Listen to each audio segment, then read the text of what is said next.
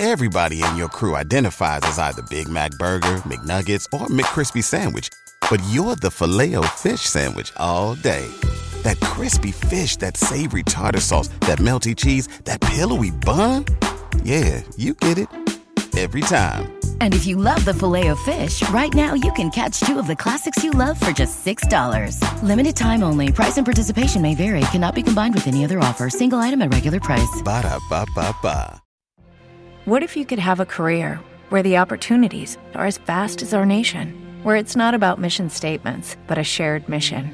At U.S. Customs and Border Protection, we go beyond to protect more than borders from ship to shore, air to ground cities to local communities, CBP agents and officers are keeping people safe. Join U.S. Customs and Border Protection and go beyond for something far greater than yourself. Learn more at cbp.gov/careers.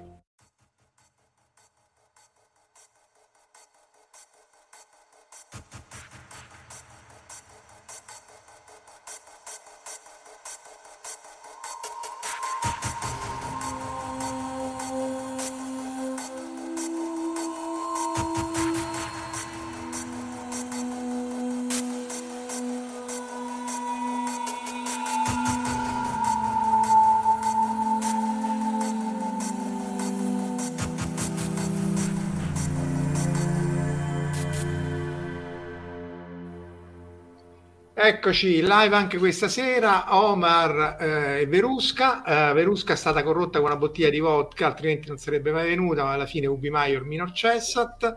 E qui chi ci ascolta già, dal, dal, cioè ci ascolta, chi è già in attesa era Giacomo Lanter, Cuni, Michele Sessa, eh, Giugiu Giarlo, Valentina e Marco Casolino so io, o quello delle barzellette che torna a casa del buio.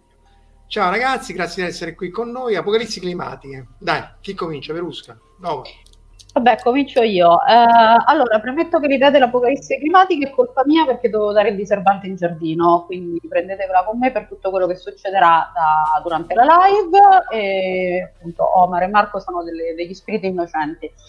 Allora, apocalissi climatiche, io partirei con Skoll, il figlio di Ferrir, così facciamo finta di essere persone istruite. Allora, una...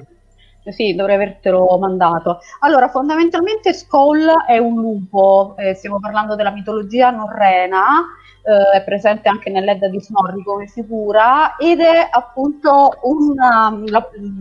Buongiorno, arrivo. Allora, l'apocalisse climatica in questo tipo di mitologia si svolgerà così. Esistono il carro del sole, il carro della luna e ciascuno dei due carri viene eh, appunto inseguito da un lupo ed è per quello che appunto nel cielo si alternano il sole e la luna perché appunto ciclano. A un certo punto questo, appunto, questo continuo girare verrà interrotto perché finalmente i lupi riusciranno a mangiarsi i cavalli della, del carro. Ora, nel momento in cui Skull mangerà il carro del sole, chiaramente ci sarà l'apocalisse, partirà il Ragnarok, perché quello che succederà è che piomberà il mondo nelle tenebre e nel freddo e non ci sarà più appunto calore nel cuore degli dei e degli uomini, ma soprattutto l'apocalisse sarà appunto climatica, cioè moriremo tutti sepolti sotto una coltre di ghiaccio.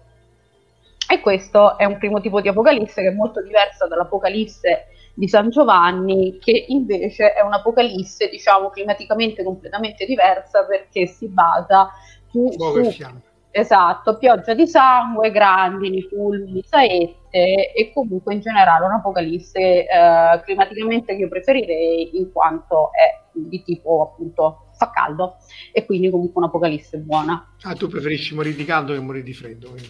Esatto, esatto, buona, preferisco morire di Salutiamo Angelo Frascella, Marcello Fierro, Luigi Sac- Lu, scusa, Luca Sacconi, se, se, se, senza occhiali non ci vedo. Eh, Valentina chiede che non era il cavo di Apollo come il cartone di Pollo, sì, simile, ma insomma uh, stiamo lì.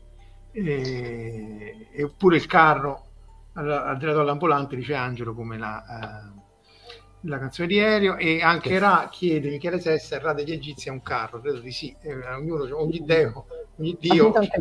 Beh, sì, anche perché ai tempi non è che c'avevi la motoretta. Aspettate che faccio il big like, eccola qua. Ecco, oh, aspetta, aspetta, aspetta che ti metto. Aspetta, aspetta, che, che dobbiamo acchiappare. Vediamo un po' se riesco a metterti. No, aspetta, eh. Cosa fa metterti? No, eh, non io, no. non io. No, eccola qui, nonna Gue, nonna Gue, la gattina che fa me. Ok, abbiamo ah, fatto il momento big like col gattino, possiamo andare. Ok, torniamo a essere quasi seri. Eh, boh, non esageriamo.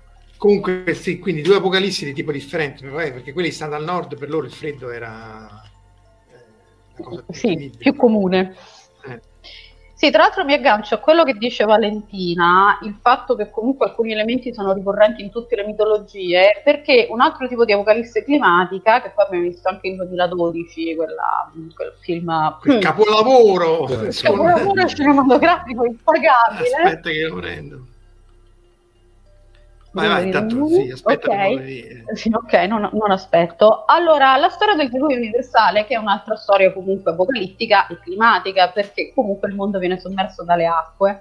Allora, in realtà la storia del diluvio universale pare che sia vera, non nel senso degli zeloti religiosi, cioè che veramente c'è stato il vecchietto alcolista che ha messo tutti gli animali a due a due, compresi gli unicorni, ma nel senso che sembra che effettivamente si rifaccia a qualcosa, una, una, catastrofe climatica realmente successa, perché se ne trovano tracce in mitologie che comunque sono, non sono collegate tra di loro. È presente nella mitologia scandinava, nella mitologia irlandese, e poi scusate me lo sono segnato, oltre che in quella greca con il mito di Deucalione, ma anche in quella mesopotamica e nel Mahabharata. Parlano tutte comunque di questo um, enorme diluvio, quindi a questo punto si è pensato che effettivamente ci sia stato qualcosa. Nel 1998 hanno trovato anche delle, delle prove archeologiche di questo tipo di evento, per cui diciamo questa apocalisse la diamo per, per buona, diciamo, per vera. È già superata. Ah. Sì, anche quella del pensava, non so se era il Mar Nero che si era allagato oppure addirittura uh-huh. se era il Mediterraneo uh-huh. che era fluito nel Mar Nero, cioè ci sono varie ipotesi però appunto di uh-huh. eh, inondazioni appunto in tempi storici che potrebbero spiegare questo mito, perché effettivamente come dici tu ritorna in, in più mitologie non necessariamente col, collegate tra loro, quindi deve essere esatto. successo qualcosa. Eh. Infatti è interessante, ci sono degli elementi mitologici che ritornano, un altro elemento mitologico che non è presente invece nelle religioni del libro è il mito della castrazione del dio, ma qui andiamo off topic e magari ci facciamo un'altra live a qualche punto, sì. Cioè aspetta, però topic, topic questa pure ritorna tutto un certo... Il mito della castrazione del dio è presente fondamentalmente in uh, quasi tutte le mitologie, ah. tranne le religioni del libro che invece toglie soltanto, tolgono soltanto un pezzettino. E, ehm, ma stiamo diventando grevi. E Mi ricordo che di aver letto che trovano delle alghe sull'Himalaya, questo non lo sapevo, però può essere effettivamente. Eh, sull'Himalaya ci torniamo perché in realtà, eh, vabbè, vediamo prima Omar che cosa c'ha da offrirci alla, al dio de, dei filmacci climatici. Ma no, filmacci climatici tra dei canonici, però mi viene in mente un libro che non so se magari Verusca l'aveva citato sua, nel suo compendio, che è Il vento del, dal nulla di, eh, di, Ballard, che è stranissimo perché è un, uh, è un, libro molto particolare, perché inizia praticamente che c'è la, la... a parte che era proprio era un'idea che doveva fare Ballard di una serie di libri che parlava di disastri naturali che potevano abbattersi sulla Terra. Sostanzialmente ne ha fatto solamente poi uno di questa serie che doveva partire quella del vento. Eh, è forte perché praticamente parte, mm, inizia praticamente che la Terra viene devastata da questo vento continuo e incessante di origine totalmente misteriosa, perché proprio nel, nel libro non viene... Non, sì, sì accennava forse viene... vagamente all'attività solare, ma comunque sì. a Ballard non gli interessa. No, non è, è quello lo... esatto più che altro inizia sempre più veloce, sempre più veloce, fino a diventare praticamente a rendere letteralmente impossibile la, la, la vita sulla superficie. Infatti, praticamente pian pianino, cioè anche perché qualsiasi cosa che veniva costruita sulla superficie veniva sostanzialmente brasata dal, dal, dal, dal vento. E tranne praticamente a un certo punto, eh, a un certo punto viene realizzato questo edificio abbastanza grosso a forma di, di, di, piramide che poi si rivela l'unico in, in grado eh, inizialmente di, di, resistere, dopodiché viene travolto anche lui. Eh, dal momento che viene travolto questo eh, combinazione, pian pianino il vento comincia a regredire di intensità fino a, a ritornare a zero. Eh, più che altro è il classico libro alla Ballard, vede, per esempio mi viene in mente quell'altro del condominio per intenderci. Eh, Rise. Sì, e per cui molto più improntato su quelli che sono i, i, i, i risvolti psicodrammatici fra i, vari, fra i vari protagonisti del libro, però non è male, non è. Beh, lui sì, sì esatto, tende giustamente a soffermarsi più sulla parte dei personaggi che sulla parte eh, delle motivazioni, della backstory, quella che si chiamerebbe adesso.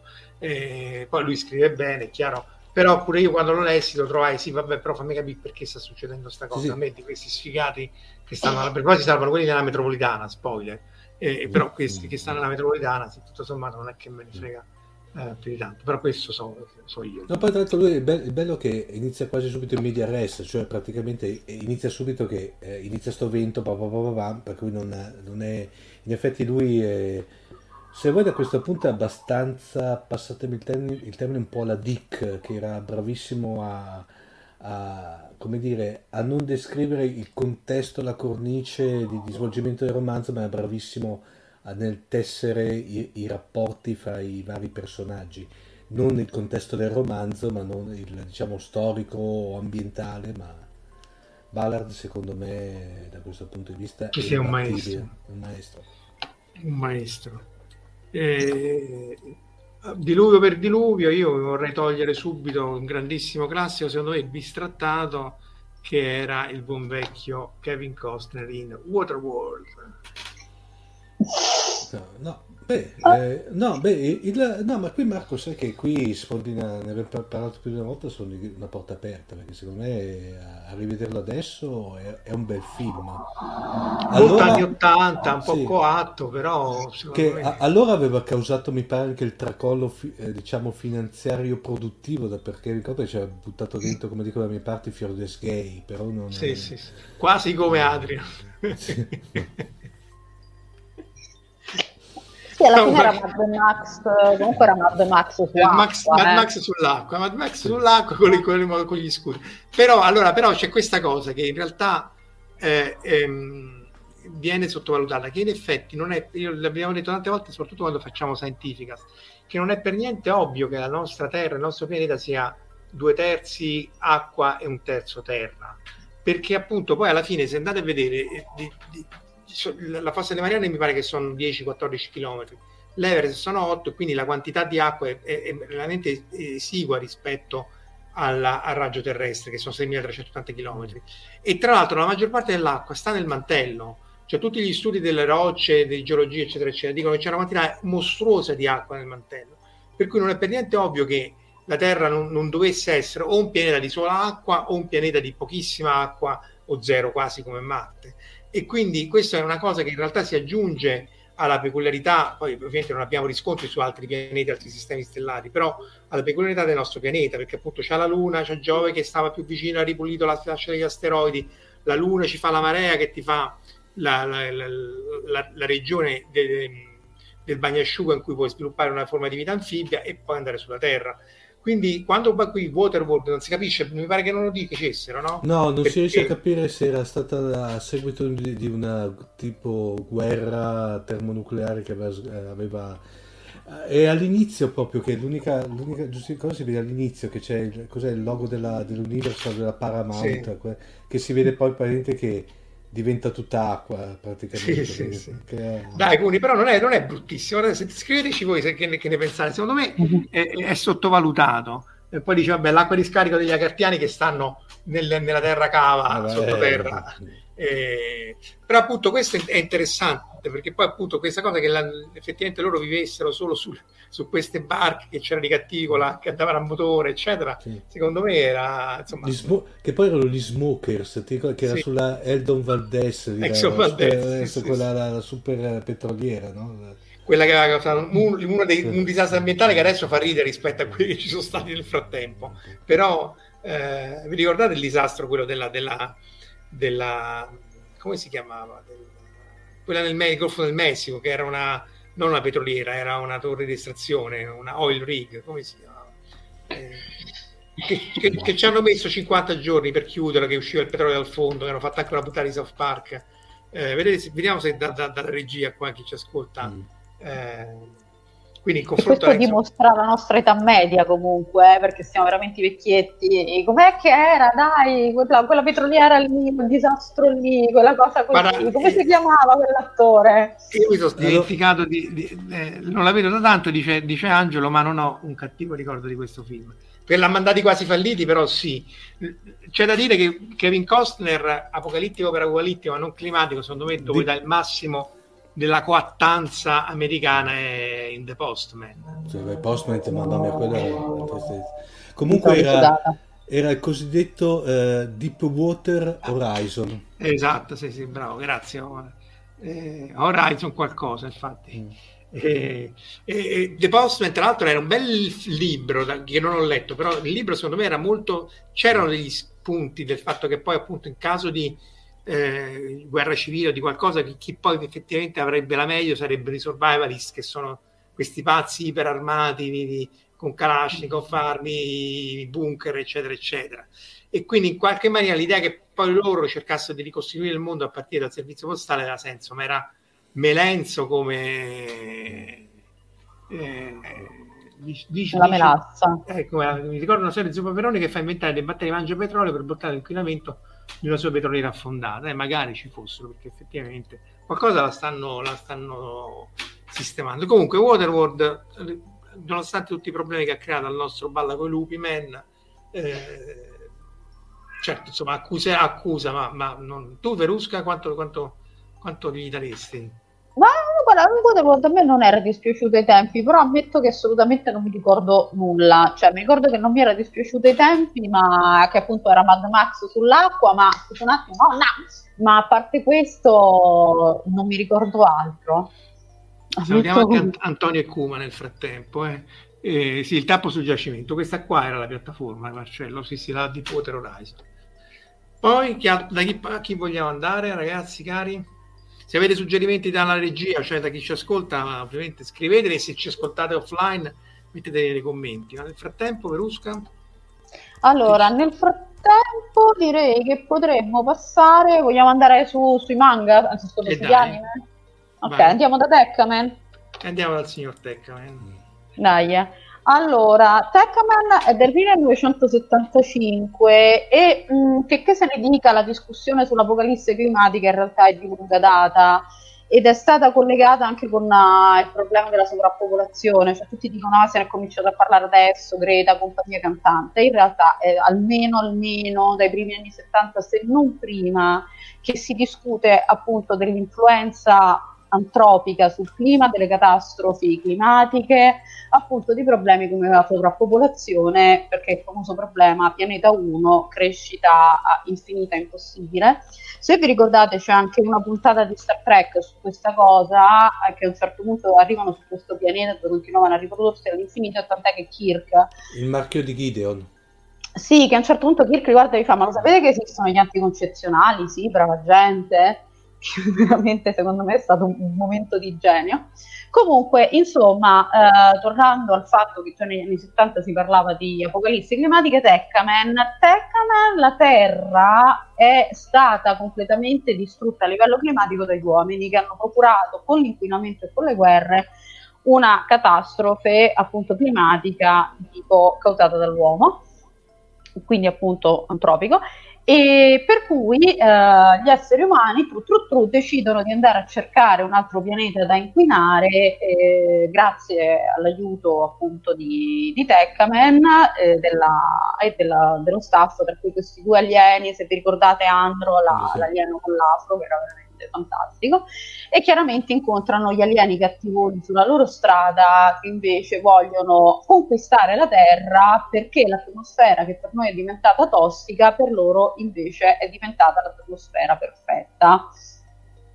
Tekken, tra l'altro, penso che Marco se lo ricordi, è uno di quei prodotti Tatsunoko che insieme a Kiashan, a Polnar, credo che abbia distrutto la morale e l'animo di tutti i bambini di quel periodo perché comunque erano veramente coltellate nella milza. Ho forgiato la seconda forgiato, E infatti Techman hanno spoiler, ma finisce malissimo. Beh, non finisce però, non ci stanno spoiler. In realtà c'è il finale aperto. Che io per, da bambino l'ho rivisto 50 volte e dicevo: Ho capito, ma quando è che mi fate vedere la puntata finale? Ricominciamo da capo dopo qualche anno. Ho capito, ma quando è che mi fate vedere la puntata finale? E non c'è sta puntata. No, vabbè, perché in teoria comunque lui muore nel tentativo di, di salvare appunto tutti, e, però non si sa se ci riesce. Beh, non si sa manco se muore, lui si lancia contro la strada dei cattivi e, e quando è che mi fate vedere l'ultima puntata? No, vabbè, allora in teoria muore perché c'era la cosa tipo i 13 dottori, puoi usare tipo questa, questa arma, questo coso che era tre volte di seguito e lui sì. la quarta, quindi in teoria... Ah, può essere, sì, sì, sì, può essere effettivamente. Eh, poi c'è Lo stato un remake che, che, trascende l'inguardabilità, no, ovviamente. Cos'è? Te- Tekkaman Blade, mi pare. Tekkaman Blade, no. Ma stando... è, superiore solo ai remake di Gig e di Goldrake perché quegli altri sono veramente immondezza mm. pura. No, eh... mi è venuto in mente adesso che, che hai nominato il fatto della eventuale puntata finale con una, un cartone simile era Baldios che praticamente sì. che era anche lì c'era sì, però lì mancava proprio la puntata hanno dovuto fare il film no, per no, no, esatto per chiuderlo. Sì sì infatti era e tra l'altro anche lì è, è, bello perché alla fine della fiera c'è il colpo di scena finale sostanzialmente. Sì sì sì, sì anche là voglio dire fate un attimo l'analisi del DNA figlio io e capisce che sta su. Però è chiaro che stiamo parlando degli anni 70. Però lì era bello perché anche lì c'era la catastrofe climatica, effettivamente. Sì. Perché loro scappavano da S1 perché erano oramai talmente distrutto dall'inquinamento, dalle radiazioni, mm. da tutto, che erano costretti a emigrare su un altro pianeta e poi appunto si ritrovano a combattere su, sulla Terra. Baldur's poi era molto crudo, eh, era molto adulto sì, come, come, situazioni, come... E, e, anche lì credo che c'era ascolti sempre decrescenti, per cui eh, il produttore si amma- il regista si divertiva a ammazzare quasi tutti e poi al finale sta su un film in realtà, cioè poi alla fine sì. hanno avuto i fondi per fare eh, un film di tre, equivalente di un'oretta, un'oretta qualcosa. Sì. E... sulle movie, sì, sì, no, infatti. No, ma era, era, era, molto adulto come... come cioè, dice, dice, Angelo, sempre per, per, parlare di Pollon, in cui leva nel carro del sole del padre di Apollo e vuole troppo vicino alla Terra, facendo troppo la, la, la, la, cioè, alzare troppo la temperatura. E, ehm, beh, poi non rimane comunque un capolavoro. E, però appunto anche qua, poi lo vedremo perché c'è anche Valentina che ce n'ha parlato nella parte climatica, vedremo anche la, le, le, le, la relazione che c'è tra attività solare e, e poi clima uh, terrestre. Però sempre Valentina ci aveva suggerito The Day After Tomorrow, quindi sì. eh, che pure quello, mamma mia, mamma mia. forse ce l'ho. Eccolo qua. South Park voleva, quelli di South Park volevano fare una parodia, non gliel'hanno concesso e hanno fatto la parodia Team America, quello contro eh, la Corea del Nord. Questo pure è un disastro climatico che avviene così, debotto alla Boris, cioè, dopodomani, cioè, proprio senza senso. Non, che... non era neanche brutto se vogliamo come cosa, però c'era quest'onda di freddo che era tipo un'onda d'urto cioè, magica che poi, poi c'era sempre il pippone sotto del padre che cercava il figlio, mamma mia. Che...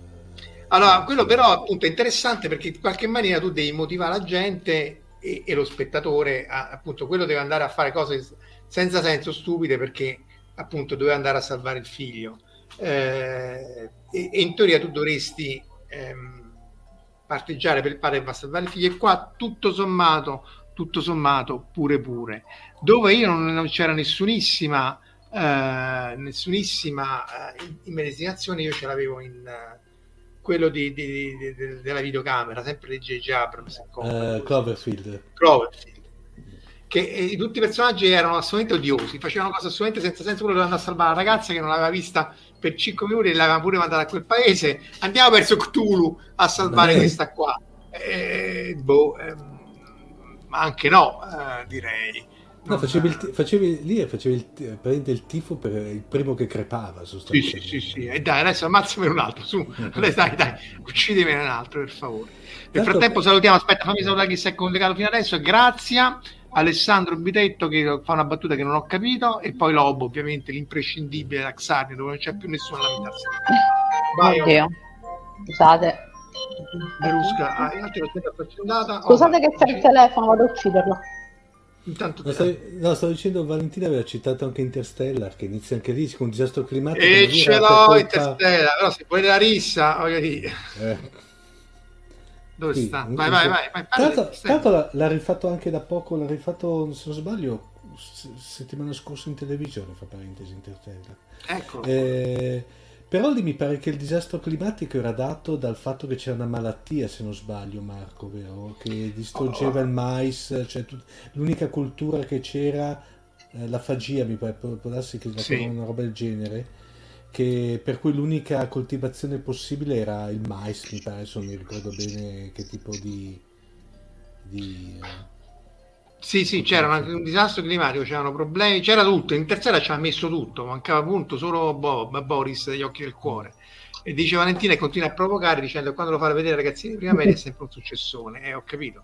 Eh, però eh, poi uno Vabbè, sono giovani ingenui. Eh, ti, ti, denuncia i genitori. Eh. La luna è Moonfall di Alessandra, però Moonfall, eh, che, che io ho visto in aereo perché solo in aereo si può vedere quella roba, non è così brutto. Non so no. se l'avete visto. No, no, io l'ho eh, visto. no. Eh, no, l'ho visto, a me non è dispiaciuto tutto sommato. Cioè, è talmente so, so, fragassone sì, sopra, tipo quell'altro cinese della, della Terra con i razzi, come si chiama? Sì, Wandering Earth. Wandering Earth, esatto. È talmente fragassone, e pure quello forse rientra tra le, tra le cose climatiche.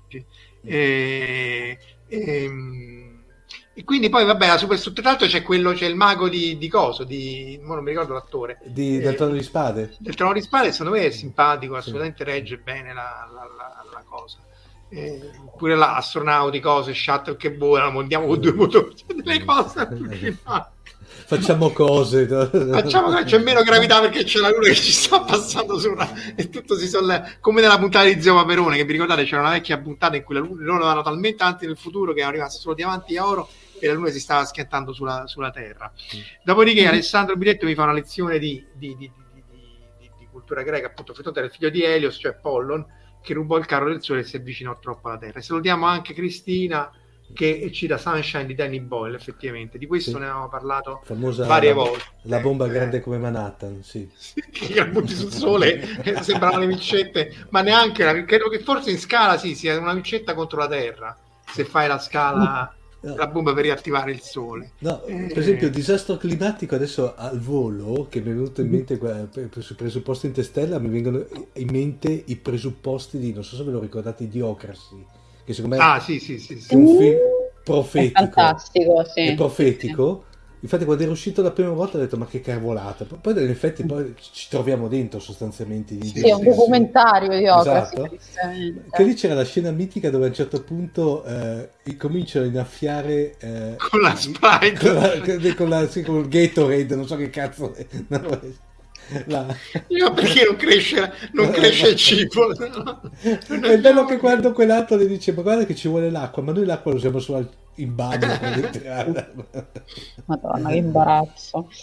Mm. Eppure tristemente. Tra l'altro, l'attore che faceva Macio Camacio, cioè il mm. presidente, è quello che poi sta in sì. Brooklyn Nine-Nine, Terry Brooks, che è molto molto bravo e simpatico.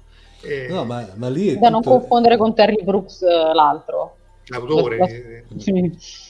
Esatto. Il film, il film lì è, da, è veramente, cioè, me, me, lo sono rivisto da poco. So, è praticamente i primi, ha ragione Verusca, i primi dieci minuti dove fanno vedere il discorso della genealogia fra... No, ma io aspetto un attimo, era il figlio, perché sì. mo ingraniamoci, mo sembra Verdone, mo ingrano sì. con Mario Brega. Quello lì, quello lì è, è, un documentario quello, se lo vedi adesso. Dopo. Sì, sì, no, tristemente... È documentario. Poi mi ricordo lì la, la, scena che praticamente quando va fuori e le fa vedere i, i campi tutti praticamente eh, eh, aridi, senza niente, fa, ma non cresce niente, ma che cosa li rigate con Cos'è? Con Gatorade che poi non si chiamava Gatorade, era un'altra... Vabbè, per ovvi motivi. Ok. Allora, torniamo, torniamo alle vocalisti.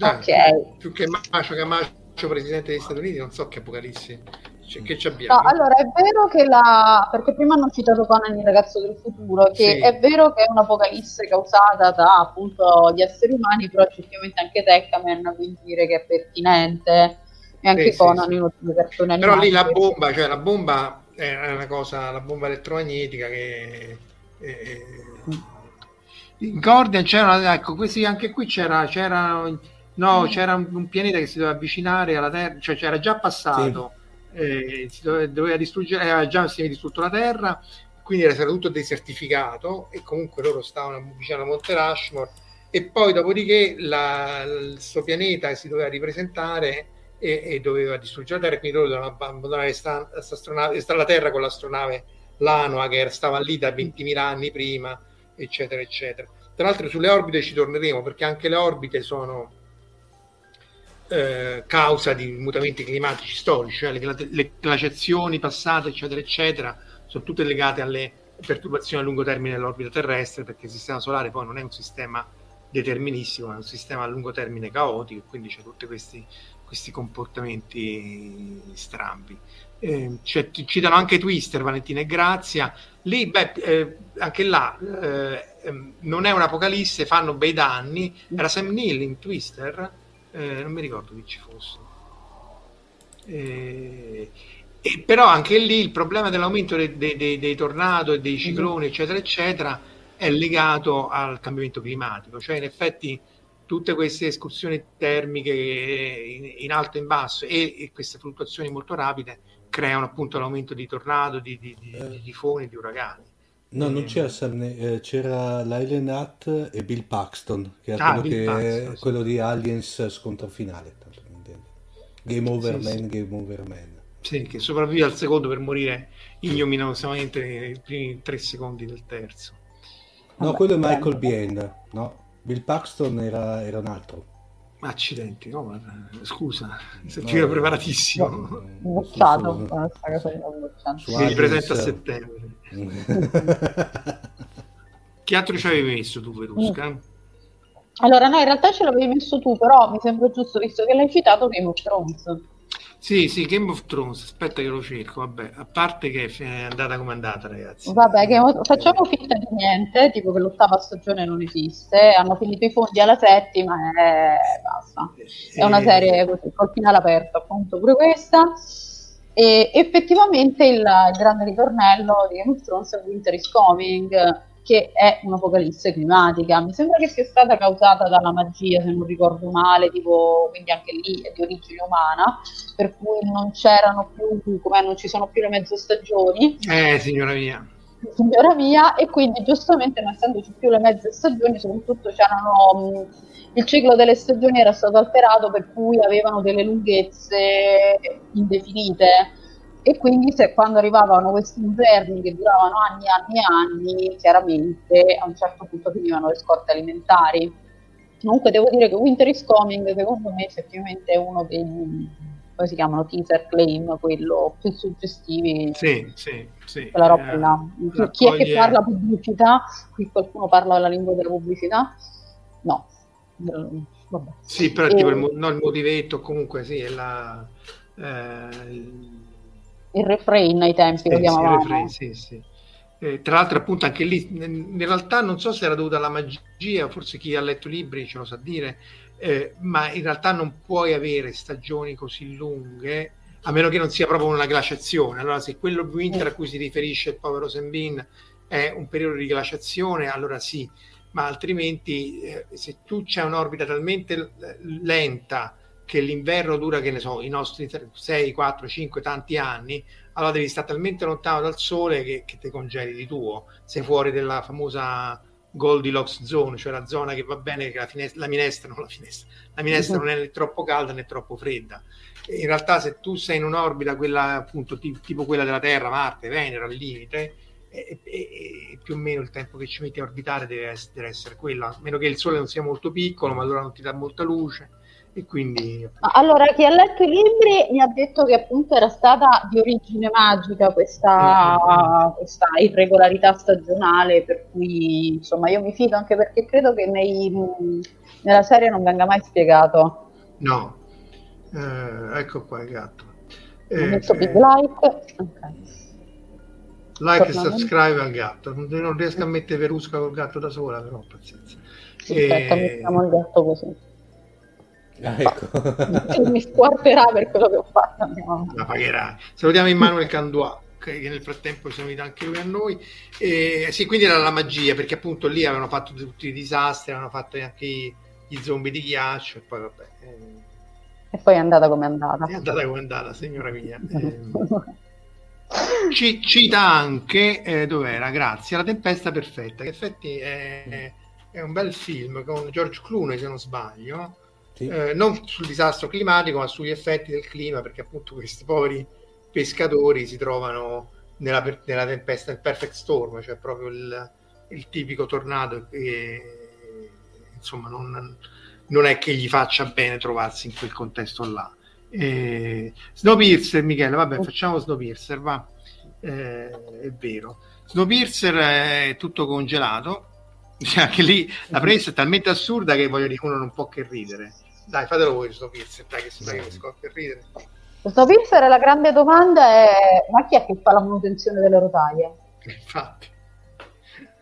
Però, vabbè, a parte questa questa piccola questa osservazione, il fatto che la rivoluzione venga sconfitta da lui, che cos'è che scivola su un branzino, viene colpito in faccia da un branzino a un certo punto, una cosa veramente imbarazzante. Non so, mi ricordo che c'è questa cosa di lui che arriva, ah, noi basta, adesso sconfiggeremo la lotta di classe e viene colpito tipo, con una trota, una cosa del genere. Devo dire che poi, a pesci in faccia letteralmente, grandi momenti anticlimatici Snowpiercer, eh, il mondo è completamente congelato e c'è questo treno che continua a girare intorno al pianeta, vabbè la, la storia la conosciamo tutti, insomma è anche abbastanza interessante perché come il treno gira fondamentalmente è ricorsiva allo stesso tempo la lotta di classe che non viene mai risolta e che si ripropone ciclicamente all'interno del treno e che è strumento tra l'altro del fondamentalmente proprio del proseguimento della civiltà all'interno del treno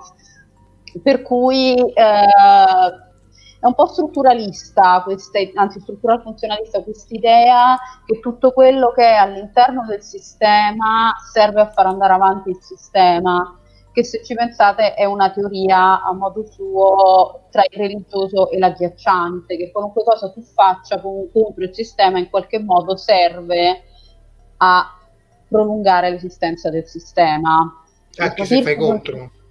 Esatto, perché questa tua rivolta come Snowpiercer in realtà serve a mandare avanti, a favorire l'esistenza del sistema, perché appunto poi lo spiegano, ogni tot c'è una rivoluzione che serve a sterminare un po' di persone perché altrimenti il treno appunto sarebbe sovrappopolato e poi ricomincia il giro. Il problema è che nel film questa cosa, che è, se vogliamo, l'elemento veramente drammatico, passa un po' in secondo piano e poi vabbè finisce con lieto fine, cioè il presunto lieto fine perché non sono molto convinto. Posso fare lo spoiler? Sì, no? Boh. Sì. Vai, va. Vabbè, cioè, allora alla fine ci stanno, tipo lei, la, lei il bambino, lei la bambina, adesso non mi ricordo chi sopravvive, vedono un orso polare, fanno che bello, vuol dire che c'è di nuovo vita sul pianeta fine del film, cioè tre minuti dopo loro mangiati dall'orso polare. Parliamone perché non ha molto senso questa cosa. Che bello un orso polare che ci viene incontro, però ehm, vieni rossecchiotto.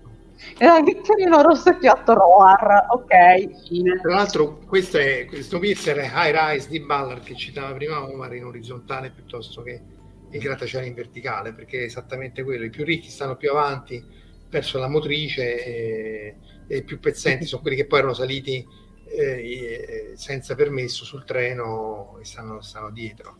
E, e quindi è proprio chiaramente della nota sociale. Come saprete, ne hanno fatto quante serie hanno fatto? Due, tre? Se credo che siano la terza e poi l'hanno troncato. Hanno fatto anche il film. Non so, io ho visto il, film. il film. è venuto prima, ah, prima c'era il fumetto, se non sbaglio. Poi hanno fatto esatto. il film e poi hanno fatto la serie che però è, è, separata dal film da quello che sembra che si capisse almeno fino a dove sono arrivato io perché io l'ho mollata a metà della seconda credo perché eh, no, ah guarda eh, tre stagioni tre stagioni sì sì, sì. purtroppo il Taddia non è qui con noi se no la, mi pare che aveva fatto qualche commento molto caustico su, su questo.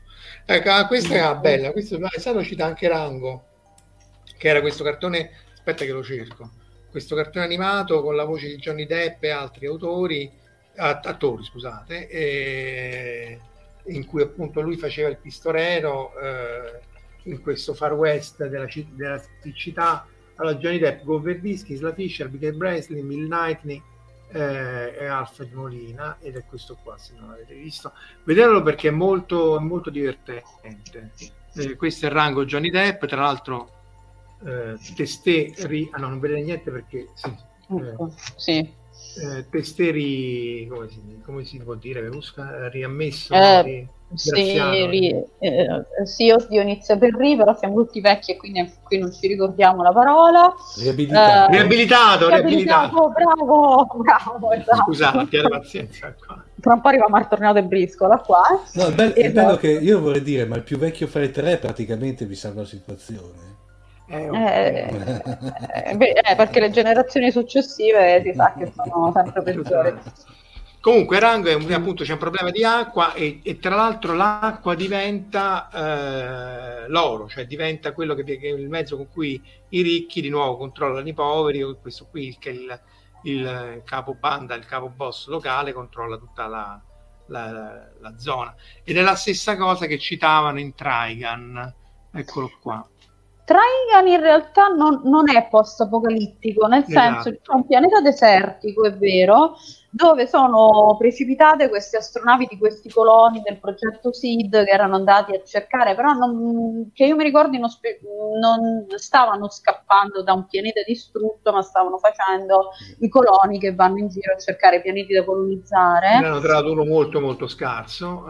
Eh, ma perché ci sono precipitati sopra perché Knives, il fratello appunto di, di Vash, ha deciso che eh, era giunto il momento di sterminare la razza umana in quanto la razza umana praticamente torturava gli appartenenti alla sua specie. E sono una grande fan di Trigon, quindi se volete vi racconto tutta la trama minuto per minuto. In pratica, non umano, cioè no, Vash e Knives sono due gemelli, sono due plant, sono praticamente delle forme di vita artificiali che vengono usate al posto delle. Mh, eh, nel fumetto la metafora è la lampadina, quindi vengono usati come forme di energia dagli esseri umani e uh, un bel giorno Niles scopre che uh, una loro progenitrice era stata torturata a morte per appunto fare esperimenti su di lei e quindi giustamente dice ma perché io dovrei fare da fonte di energia a questi che uh, ci usano come schiavi e ci torturano e ci squartano? E quindi provvede appunto a far um, precipitare le intere, cioè a, chiaramente a, dis- a, uccidere tutti gli elementi, tutte le persone che sono sulle, sulle navi e quindi eh, i, i superstiti precipitano con la loro nave su questo pianeta. E qui inizia la storia di Trigon perché invece Vash è il fratello buono che dice vabbè ma no dai in fondo ci possiamo parlare, trovare una soluzione diplomatica e tutte queste belle cose. E Knives invece è tipo sterminiamoli tutti e nel dubbio, nel dubbio sparare. Nel dubbio, esatto, nel dubbio sparare prima e fare domande dopo. Nel frattempo qui ci discutono se Snowpiercer avrà o no una terza stagione, se è stato troncato, uh, una quarta, se è stato troncato mm-hmm. terza o no. Eh, sulla scherzezza d'acqua, Michele Sessa cita The Silent Sea che poi la trovano sulla Luna, ce n'è un po' d'acqua sotto, sotto i ghiacci e Valentina cita una puntata di Topolino in cui Archimede eh, devia la, la, la, la, corrente del Golfo. E, appunto, tanto per accennare, ecco, se vi interessa la questione del, del, del, cambiamento climatico, questo generato dall'orbita terrestre, c'è questo bellissimo articolo uh, su Nature, stranamente gratis, visto che Nature fa uh, qualunque cosa, pure la pubblicità, un'altra volta ti fa pagare, eh, che spiega appunto il Milankovic Cycle, sono queste variazioni a lungo termine dell'orbita terrestre e, e appunto l'effetto sull'evoluzione de, de, dell'uomo. E appunto qui vedi che sono milioni di anni, quindi qui parliamo di eh, un, mil- un, periodo di un milione di anni in cui le, questa è l'eccentricità dell'orbita terrestre, cioè quanto è ellittica e quanto è circolare. Parliamo, zero sarebbe un cerchio perfetto, quindi qui era un mm. cerchio perfetto e qui è un cerchio perfetto, qui era più oblunga e qui meno oblunga e quindi vedete che ha tempi scala dell'ordine delle centinaia di migliaia di anni. Poi c'è eh, l'inclinazione dell'asse terrestre che appunto è 23 gradi rispetto alle all'eclittica, quindi quanto sono pronunciate o no le stagioni, e anche qui è più regolare le oscillazioni, ma parliamo sempre di 41.000 anni tra una uh, inclinazione e l'altra, le variazioni sono piccole, sono due gradi ma molto significative. E poi questo è l'indice di precessione perché come fosse una trottola, uh anche Emilio De Salvo, ciao COVID, ciao, COVID, ciao Emilio, eh, tanto noi siamo discombulati anche senza Covid presumibilmente, quindi stai tranquillo e vedete anche qui l'indice di precessione cioè dei, dei, è proprio come una trottola con dei battimenti, quindi dei, dei periodi a breve termine, dei periodi a lungo termine quelli a breve sono 23.000 anni, quelli a lungo sono 100.000 e poi ci sono le risonanze, ma tutti questi vanno insieme. E quindi c'è una glaciazione, ecco qui sono i vari, i vari eh, termini, quindi può essere più o meno ellittica, più o meno inclinata, ehm, con più o meno precessione e così via. E questo sicuramente ha causato le glaciazioni precedenti, poi vabbè qui va avanti tutta un'analisi su quel, cercando di mettere in relazione le varie eh, eh transizioni climatiche con quelle eh, appunto del, spostamenti degli ominidi e vabbè se siete interessati leggetelo. Però è chiaro che questo qui come quello che vi ho questo legato all'attività solare di cui avevamo parlato con Valentina qualche tempo fa e, ehm, e con Francesco Berrilli un po' più di tempo fa eh, però non c'hanno niente a che fare con il nostro cambiamento climatico che invece in realtà è dovuto appunto alla, alla, all'antropogenica ehm, eh, dopodiché Angelo chiede di dune no, eh, no Ah no, però aspetta, era che i vermi si erano messi la, l'acqua, la, la mettevano da una parte. Beh, cioè, il... erano le trote della sabbia che praticamente che erano la, la, le larve della, di cosa che la, isolavano. Sì, quindi effetti, molta dell'acqua la toglievano perché non... Ma, ma in effetti nel ciclo di Dune non è, non è cioè lo danno per... C'era il progetto di terraformazione che dopo ha anche, tra l'altro, nel corso della saga si ha... Cioè, lo terraformano, terraformano nel senso lo, mettono il, l'acqua praticamente, no? sì. però in effetti non, non, è spiegato se precedentemente, eh, milioni di anni fa, era, era normale e, e, per colpa dei vermi sia stato... Non, non, è, non è, spiegato questo. Però comunque Dune ha una fortissima impronta climatica, cioè c'è il ah, climatologo, sì. eh, eh, la, la, l'effetto dell'uomo, la, la, pazienza di Fremen a cambiare il clima, mm. eccetera, eccetera. Da quel punto di vista, Herbert ha fatto anche un altro libro che è Il cervello verde, in cui essenzialmente degli insetti, quindi questi stanno spazzando via gli insetti e non si rendono conto che in realtà quello che però noi adesso è ovvio, ma qui parliamo degli anni 60, eh, erano essenziali alla, all'ecosistema. Quindi a un certo punto appunto incontra il suo cervello verde che gli dice guardate gli insetti sono essenziali all'ecosistema. Raccontata così non è granché, ma Herbert comunque merita. Eh, Perusca, che altro abbiamo? Uh, allora, abbiamo un grande classico che non possiamo non citare, Star Trek 4, Rotta verso la Terra. Ah, vero, vero, vero. vero. Vabbè, dai, Star Trek 4 Rotta verso la Terra, dove eh, c'è questa enorme macchina che poi assomiglia molto alla macchina del giudizio universale di un episodio di TOS, mm. La serie originale, che arriva appunto sulla Terra e cerca di comunicare con le balene e nel fare questo, dal momento che le balene non gli rispondono, insiste e comincia a creare una serie di catastrofi, quindi eh, tempeste, eh, praticamente viene coperto il sole da una volta di nubi e tutte queste belle cose e quindi per salvare la Terra loro tornano indietro nel tempo per salvare le balene. E quindi, vabbè, eh, c'è tutto appunto la, lo splendido Star Trek 4 di cui ammetto sono una grande fan però non so se... beh è quello più umoristico di tutti eh? è sicuramente più spiritoso sì però non lo so rispe- mm, comunque secondo me ha insomma rispetto al 5 Kirk contro Dio è comunque Beh, ma anche, anche quello però ha rivalutandolo dopo. Il non 5 dico... non è così brutto, secondo Vabbè, ho capito, se... allora siamo sempre lì, se prendiamo Discovery... No, no, no, no, no. No, no, no, no, no, anche, anche no, no, vabbè, è chiaro. No, vabbè, no, eh, diciamo nel contesto dei primi, quanti sono? Sei, no? Dei primi sei classici, o se vuoi anche fino a TNG. Secondo mm. me il 5 con tutta la credine che c'aveva Shutter, con tutta la cattiveria che ci aveva messo, e comunque secondo me è riuscito a fare una cosa che tutto sommato è vedibile. Tra l'altro, tra l'altro nel, nel quarto in, il, uno dei protagonisti doveva essere Eddie Murphy. Infatti ah, sì? ci, sono, ci sono delle scene eh, che praticamente poi non utilizza, cioè, cioè, aveva girato anche delle scene e doveva fare praticamente una sorta di, chiamiamolo, debunker, eh, che eh, praticamente li rincorreva per, cioè, o, o, o, non debunker, cioè doveva dimostrare che erano degli alieni mm. per cui tipo faceva una sorta di trasmissioni tipo Voyager per intendersi alla, in televisione solamente che dopo per, per problemi di sovrapposizione di eh, mi pare che era in contemporanea con il bambino d'oro che è nato film con, con, film con i Miaffi non aveva potuto partecipare girare, girare. c'è alcuni che non, non è d'accordo eh? Vabbè. Anche Oddio, perché... di Narco Star Trek io però... Eh, ma però lì tieni conto che aveva il vantaggio che era nel, nel punto topico della, della, sua carriera, perché sì, in sì. quel momento lì era il classico momento in cui Sadie Murphy faceva un film dove c'era lui davanti un, un'ora e mezza fi, eh, fermo con un fotogramma di Eddie Murphy faceva successo. Per cui sarebbe stato, se vuoi, per assurdo, un, un rilancio della Madonna per il brand. Eh. Vince Angelo con uh, Beverly Hills Spock. Spock, sì, infatti. Sì, però, oddio, vogliamo veramente vedere, cioè, avremmo voluto veramente vedere Di Murphy contro William Shatner. No, eh, onestamente no. Secondo me va bene così. Essere... Eh, sì. Ci può essere una sola regina me... a Versailles, secondo me. Eh? Come? Ci può essere una sola regina a Versailles. Eh? Ah, sì, sarebbe finita male, sì, sì, sì, a borsettate, minimo a borsettate.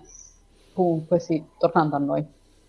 No, la scena che peccato che fu tagliata, cioè fu tagliata, non fu mai girata, era la scena in cui eh, nel 4 loro si trovano a San Francisco, eh, George Takei, cioè anzi Sulu, dice ah, questa è la patria dei miei antenati e si vede un bambino uscire da un ristorante, da un negozio e quello doveva essere l'antenato di Sulu. Um, quindi, però la, quindi lui si mette a parlare con questo ragazzino che però la, il ragazzino non, non rispondeva bene, poi si era fatto tardi, quindi quella scena non è mai stata girata o comunque non è mai stata presentabile, eh, però nel, nel, libro c'è effettivamente questa cosa che in qualche maniera aggiunge un pizzico più di eh, background al povero George Takei che era abbastanza sottovalutato. Ecco, forse nel 4 sicuramente, nel 5 pochissimo e finalmente gli danno l'astronave che doveva avere nel 2, ma che William Shatner aveva girato talmente male la scena in cui gli dava le chiavi, insomma, gli consegnava la promozione a capitano dell'Excelsior eh, sempre perché è Shatner è Shatner, che quindi quella scena non, è stata, non potevano usarla perché lui si metteva apposta male, eccetera, eccetera, ma alla fine si trova capitano dell'Excelsior nel, nel 6. Il, il 4 diventa, rimane comunque un, un film molto... Ma Shatner e Takei a tutt'oggi comunque si passa nel tempo a, mm, a litigare sui, in coppa Twitter, che sono veramente delle, delle situazioni piuttosto imbarazzanti, devo dire. Beh, io comunque ti, team Takei tutta la vita, eh? cioè, dire, se, se, la va a Sandir, però... Eh... Ma insomma, insomma, insomma, non lo so. so. Non so convintissima. Secondo me su alcune cose il buon Giorgio sta un po' svarionando. Ma lui c'è da dire che magari faremo una puntata. Lui da piccolo era stato messo, ne avevamo parlato, era stato preso sì. prigioniero, internato con tutti i giapponesi americani di origine giapponese eh, che sì. appunto erano in questi campi di, di, di, internamento. Tra l'altro io stavo, stavo, lì la settimana scorsa perché a Telesco Parria a 20 km c'era uno di questi campi di internamento che era Topaz, lui era in altri, così come Pat Morita.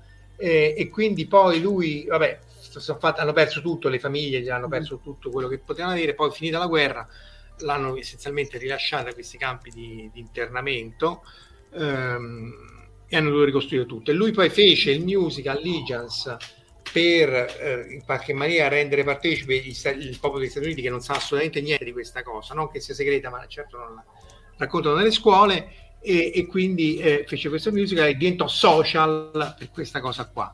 E, e però poi la cosa gli esplose perché diventò, è diventato super social. No? Tu per caso lo segui tutte e due, Verusca, perché da come ne parli ma no, allora io in realtà fondamentalmente non uh, seguivo tutti e due, poi per carità Shatner e Shatner, però ho visto una credine in Takei che alla fine mi ha, detto, mi ha, fatto dire vabbè, però io capisco tante cose, ma non puoi stare a 90 anni ancora. Ah, sì, esatto, è quello che a 90 anni lui e a 80 anni quell'altro.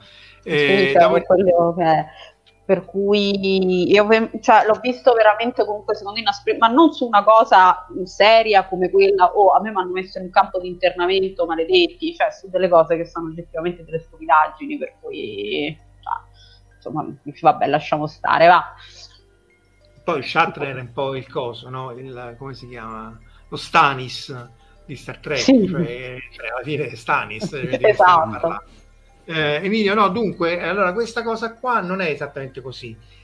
I, i figli di, dei prigionieri del, del, del, del campo di internamento riman- eh, potevano andare a combattere ovviamente sul fronte occidentale, cioè contro i, i tedeschi, ma i genitori e tutti rimanevano nel campo. Per cui poi quando morivano i figli combattendo nel, nella guerra gli portavano le corone di fiori e, e, anzi forse riesco pure a rivediarlo da qualche parte portavano le, le, le corone di fiori per, però quelli rimanevano comunque nel campo di, di, di internamento. Tanto più che questa cosa sta in, um, in Karate Kid. Se vi ricordate, quando il maestro Miyagi eh, si ubriaca, lui rivela di aver perso un figlio perché la moglie, mentre lui stava combattendo nel campo di, de, de, de, sul fronte occidentale, la moglie dava parte del loro figlio e non, eccolo qua, non, ehm, non non veniva curato il figlio perché era prigioniero di questo campo e quindi moriva e il figlio gli era morto. E questa qui è una foto presa appunto lì, ma dobbiamo fare una puntata su questa cosa qua, mm-hmm. appunto delle madri che hanno perso i figli e questi sono i figli che stavano combattendo nella, nella seconda guerra mondiale. Eh... Ne parlano nella seconda stagione di The Terror che è questa serie antologica, la prima stagione è tutta su appunto la nave The Terror, quella mm-hmm. che può esplorare il polo, no?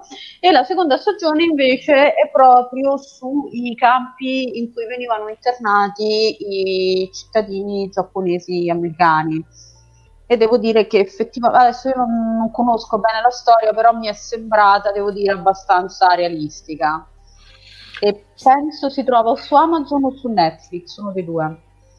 Ecco, dice Cristina c'è un libro molto bello che parla dei campi in cui tornare il giapponese, l'amante giapponese di Isabella Lenda. Ecco, noi questo ci manca perché purtroppo Cristina, come avrai intuito, il nostro background è più eh, fantascientifico. C'è anche un altro libro eh, di, di, di, detective che tratta di questa cosa qua. Questa era la mappa del campo. Ora, questi non erano internati come, ovviamente, attenzione, eh, non è che fossero né i, i gulag eh, sovietici, nemmeno che mai i campi di concentramento nazisti ci furono delle morti perché appunto poi eh, potevano uscire, entrare, eccetera, eccetera, ma se lo facevi male o se c'era quello che era duro d'orecchie e non sentiva la sentinella, gli hanno sparato e gente è morta e poi hanno vissuto in condizioni veramente terribili. Vediamo se riesco a farvi vedere. Eh, no, non ce l'ho qua. Vabbè, comunque il, eh, faremo una puntata su questa cosa qua, però appunto come diceva Rusca è chiaro che rispetto a quello a quello che hai passato lì, eh, lui e Pat Morita, insomma, c'è un abisso con Shutter che, che, che, faceva lo Stanis. Visto che l'avete visto, questo qui non so se ve lo ricordate voi due, Omar e Berusca, Midnight Sun di Twilight Zone. Io probabilmente l'ho visto perché li ho visti tutti, ma non mi ricordo, quindi lascerei a voi la parola. Era, era quello, in realtà se te lo racconto, era quello in cui c'erano i protagonisti che eh, fondamentalmente la Terra si stava avvicinando al Sole e faceva sempre più caldo, sempre un po' come adesso noi, solo senza avvicinarsi al Sole, ma insomma non, non c'era acqua, stavano in questo appartamento con i vicini e cercavano in qualche maniera di sopravvivere e poi il mhm. twist alla fine, eh, vabbè, ve lo spoiler, ma insomma è un episodio molto vecchio. Il twist è che in realtà lei sognava, in realtà la Terra era uscita dall'orbita, si stava allontanando dal Sole e stavano morendo congelati. E, mm. Però sempre disastro climatico mm. devastante, orbit related eh, disastro climatico. E Angelo mi dice: Ah, sai che non ho capito la scena di Karate Kid perché non si capisce bene, dipende anche forse come è doppiata, però quello è il, anche per quello che poi Miyagi-san si affeziona molto a, a Daniel San, no? E quindi ehm, appunto lo, lo, istruisce a togliere la cera, metti la cera, che tra l'altro anche lì non la fate troppo ai giovani che non sanno di che stare a parlare, se fate esperienza personale. Eh, Emilio cita anche l'Impero del Sole, anche questo gran, gran, grande film. Va bene, ci ho detto che c'è rimasto, vero? C'è rimasto, c'è rimasto. Che stiamo perdendo. State perdendo? Ok, ok, ora ci sei. Ah, questo, facciamo The Road allora, dai. Ok, Vi ricordate The andate. Road? Avete rimosso? Ma, Io ammetto che l'ho saltato, quindi ma in realtà non succede niente. Tu, Omar? Mai visto. Se- cioè, sei l'unico spettatore casolino. No, ma questo, allora, anche questo è basato su un libro che io non ho letto, devo ammetterlo. Viggo Mortensen è Aragorn. Essenzialmente sono lui e il figlio o la figlia, eh, non mi ricordo, forse si vede dal... Vabbè, eh, Charlize Theron non può essere la figlia, forse è Cody Smith. Comunque sia che cammina su questa strada in cui c'è stato un disastro climatico, non si capisce quale è stato, non c'è più niente da mangiare, non c'è più niente da bere e quindi loro vagano alla ricerca di qualcosa su questa strada e è tratto dal libro di McCarthy. Guarda, può essere Cristina, non- perché c'è un libro che è fatto molto meglio del, del- del- del- film, anche se il film rende molto molto bene l'ango, la, la, la, l'angosciante, la- Eh, contesto angosciante. ho consultato il sito dei siti, eh, praticamente dice di sì. Corman McCartney, La strada. Ah, la E tra strada, beh, e, e tra, l'altro ha vinto anche il premio Pulitzer nel, del 2007. Perché comunque ha sensibilizzato molto sul problema climatico. Qui il disastro non si capisce che è, ma era legato alla- alla- al climatico, appunto è post, post-apocalistica eh, atomica nel libro, ma, eh, sì, nel libro, ma non è appunto troppo triste, dice, dice Angelo. Emilio ci infila Spazio 1989, vabbè, sì, sì, effettivamente c'era la catastrofe climatica sulla Terra dopo che la Luna se ne andava a spasso in Spazio 1999. Quindi The Road non l'avete coperto, ma eh, non succede niente, però secondo me come ambientazione è un, è un bel film. Tu poi che non vedi che vedi The Road, però ci proponi questo, Verusca. Io questo non lo ricordo. Eh, a, a proposito di Viggo, qui c'è Viggo che fa Lucifero. Ta-da. Ah, E con Christopher Walken che fa l'arcangelo Gabriele, quindi nonostante il film sia, devo dire, fatto veramente con credo tre caramelle, due dollari, probabilmente un gettone, eh, effettivamente soltanto per avere Viggo Mortensen e Christopher Walken, secondo me è comunque da, da vedere, ma in generale qualunque cosa con Christopher Walken secondo me è da vedere perché beh, lui è, lui è qualcosa di spettacolare.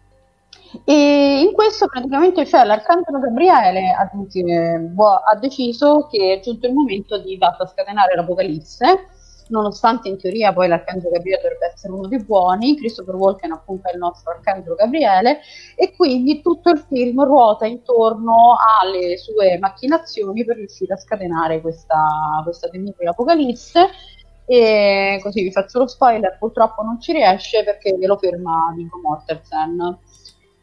Tra l'altro, Christopher Walken in un altro film ha invece bloccato l'Apocalisse, però questa volta nucleare, che se vi ricordate la zona morta, Ah, sì, sì, Mhm. sì, dove a un certo punto lui eh, vede il futuro e vede che c'è questo proto-Trump alla fine che vuole, che sta per appunto lanciare missiloni nucleari e quindi si immola per appunto per evitare una catastrofe planetaria di tipo guerra nucleare.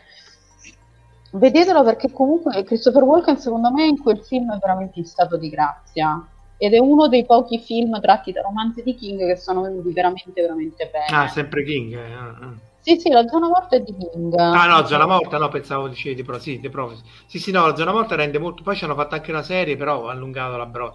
Però la Zona Morta effettivamente, eh, perché appunto lui perdeva conoscenza e quando si risvegliava dal coma acquisiva questo potere di vedere nel futuro de- della persona che toccava. Tocca Esatto. Trump e vede che a un certo punto, a parte che qui mo, è un palleggio a chi lancia i missili.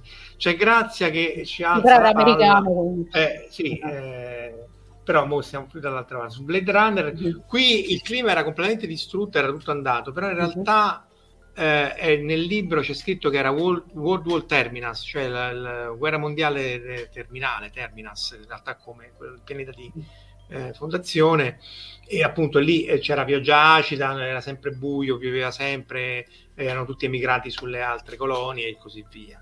Eh, diciamo, il- forse la parte climatica non è tanto eh, come dire, cata- eh, catartica nella storia quanto di, di- di- di ambientazione, no? Non- Mhm. Beh, sì, è più nel, comunque più nel romanzo che nel film. Nel Sì. film è, vabbè, il background tu alla fine non lo sai perché la gente va nelle colonie extramondo, a parte che appunto piove sempre, che potrebbe essere una buona, già una buona motivazione. Mentre comunque nel romanzo viene spiegato meglio che appunto c'è questo inquinamento per cui le persone che possono se ne vanno nelle colonie extramondo e chi resta a terra appunto ha come bene di lusso l'animale Tonte questo inizio terrificante. Io Finto, l'animale delle- finto, tra l'altro. Eh, allora, se sei super mega ricco puoi avere addirittura l'animale vero. Mm, Io ammetto che appunto ho iniziato a leggere non di androidi. l'animale finto. No, è stato, cioè non lo so, lui che parlava di questa sua pecora finta, quanto era bella la pecora finta, che praticamente invidiava la vicina perché c'aveva la pecora vera. Ho ammetto che ho ceduto perché ha detto che sto a leggere. Prego. Il libro è lentissimo, ragazzi. Cioè, Sì, c'è da sì, dire sì. che Dick è sempre Dick, è tutto quello che volete. Poi c'è tutta la scena in cui lui va nella- nella- nel deserto, più deserto ancora, e trova la rana e pensa che è una rana vera, invece poi è una rana finta.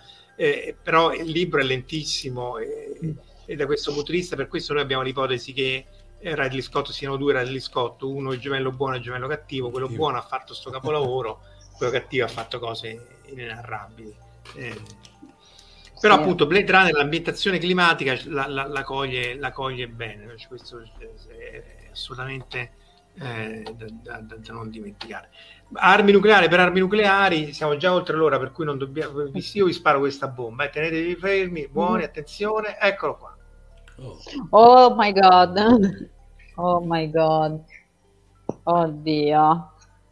Come rovinare un film bellissimo Eh. con un sequel imbarazzante. Credo che sia il film più brutto della storia o quasi, eh, perché... Eh, diciamo che ci sei impegnato, mettiamola così. Highlander 2, appunto, qui la Terra, nonostante lui avesse preso i poteri in Highlander 1, nonostante tutto, qui fa un pasticcio senza fine, la Terra è, c'è il buco dell'ozono che al tempo andava di moda, è sempre cubo, anche qui cercano di fare l'ambientazione alla Blade Runner, ma non ci riescono. L'idea fantascientifica non era neanche sbagliata, forse, ma è qualcosa di, di, No. di inguardabile. Guarda, non- No, non è- no, no, l'idea, l'idea fantascientifica è, è la madre di tutti gli spiegoni, cioè quelle cose di cui tu non vuoi la spiegazione, non ti interessa la spiegazione, ma loro ti devono dare una spiegazione che- di cui non ti interessa nulla ed è anche orrenda. Cioè, è come Sì. Attack on Titan, tu fai non mi interessa, ci sono i giganti, sono cattivi, mangiano gli uomini, va bene, ok, te lo compro. Adesso ti spiego in 236 volumetti perché ci sono i giganti, non, mi- non mi interessa, cioè, anche perché comunque la spiega sarà sempre anticlimatica. È quello il problema, questo è un altro eh, fondamentale verità. Qualunque cosa, o sei proprio un genio, oppure qualunque cosa è sotto le aspettative. Eh, Sì. qua siamo proprio, anche perché qui diciamo la cosa che non ha senso è che tutti questi che si combattevano in realtà erano tutti, facevano tutti parte, erano tutti amici, eh, paradossalmente, che hanno fatto parte di questa ribellione e quindi vengono puniti a essere mandati indietro, c'è una, una punizione più convoluta della storia della fantascienza, a essere mandati indietro nel tempo, in ere differenti, a reincarnarsi, però sei immortale, però solo finché ti combatti con gli altri. Sì, no, no, vabbè, l'Highlander 2 credo è veramente no. No, per favore. Eh, il, due- eh, il 3 io non l'ho mai visto, eh, la serie non era male, però non c'è la- l'aspetto climatico. Qui l'aspetto climatico c'era, no? perché c'era la corporazione cattiva che controllava lo schermo solare, in realtà il sole era tra virgolette to- tornato, no? perché a un certo punto vanno a capire che lo zono si è riformato. Eh, il commissario Torrente, ma che è quello di, di coso? Di- di- di quello che sciava? Di, di- No, quello è Però- Alex Larriete. Dai, Alex no? Re- il commissario Torrente mi manca. Torrente- Ma forse è meglio così. Sì, forse è meglio così. Eh, Vabbè, fatta l'Ender 2, abbiamo fatto quasi tutto, almeno che... Eh... Nausicaa, ci siamo Ah, scordati. Nausicaa, hanno Nausicaa. citato Nausicaa, sì, sì, sì. Vai, fai Nausicaa. Intanto che vediamo. Vabbè, faccio una... Ciao, sono Nausicaa. Allora, Nausicaa praticamente è sempre di metà anni 80, comunque, e comunque sempre lì c'è stata praticamente questa catastrofe climatica di anche qui di matrice umana, per cui il mondo in cui vive Nausicaa, mi piace che appunto il messaggio di Emilio è sì, fatevelo man- mancare il commissario Torrente. Allora, in pratica il mondo dove vive Nausicaa è popolato di insettoni giganti e c'è questa enorme foresta tossica. Poi, vabbè, la trama si svolge intorno a tutta una serie di combattimenti con altre persone per prendere, no, non mi ricordo neanche più se una persona o una cosa. no, era il cuore dei, dei giganti, cioè la distruzione della Terra è fatta nei sette giorni di fuoco che tra l'altro esatto. si trova su YouTube, sì. che, che, è questo prequel che poi è stato fatto in concomitanza con Evangelion parte 3, girato da idea che hanno tutto in live vision, in, con in effetti speciali tokusatsu, proprio per, per riprendere quelle tecniche lì e poi sono quelle tecniche che poi riprende in Shin Godzilla. Eh, questi, questi, giganti che, si che distruggono la Terra poi muoiono e, e però ce n'è uno che rimaneva, era rimasto tipo, tipo il, il, il Balrog uh, della, de, della settimana scorsa con lui e signore in realtà era rimasto feto e gli serviva questo mhm. cuore che è il McGuffin che questi due imperi si, si, si esatto, sì. perché non, non, paghi di ciò dice ma sai che c'è riaccendiamone un altro, uh, esatto. un altro così c'è sta. No, mi ricordavo che c'era stata una guerra, mi ricordavo i sette giorni, ma non mi ricordavo assolutamente, mi ricordavo la guerra antropica, vabbè, mi ha, mi ha sì. colpa, appunto.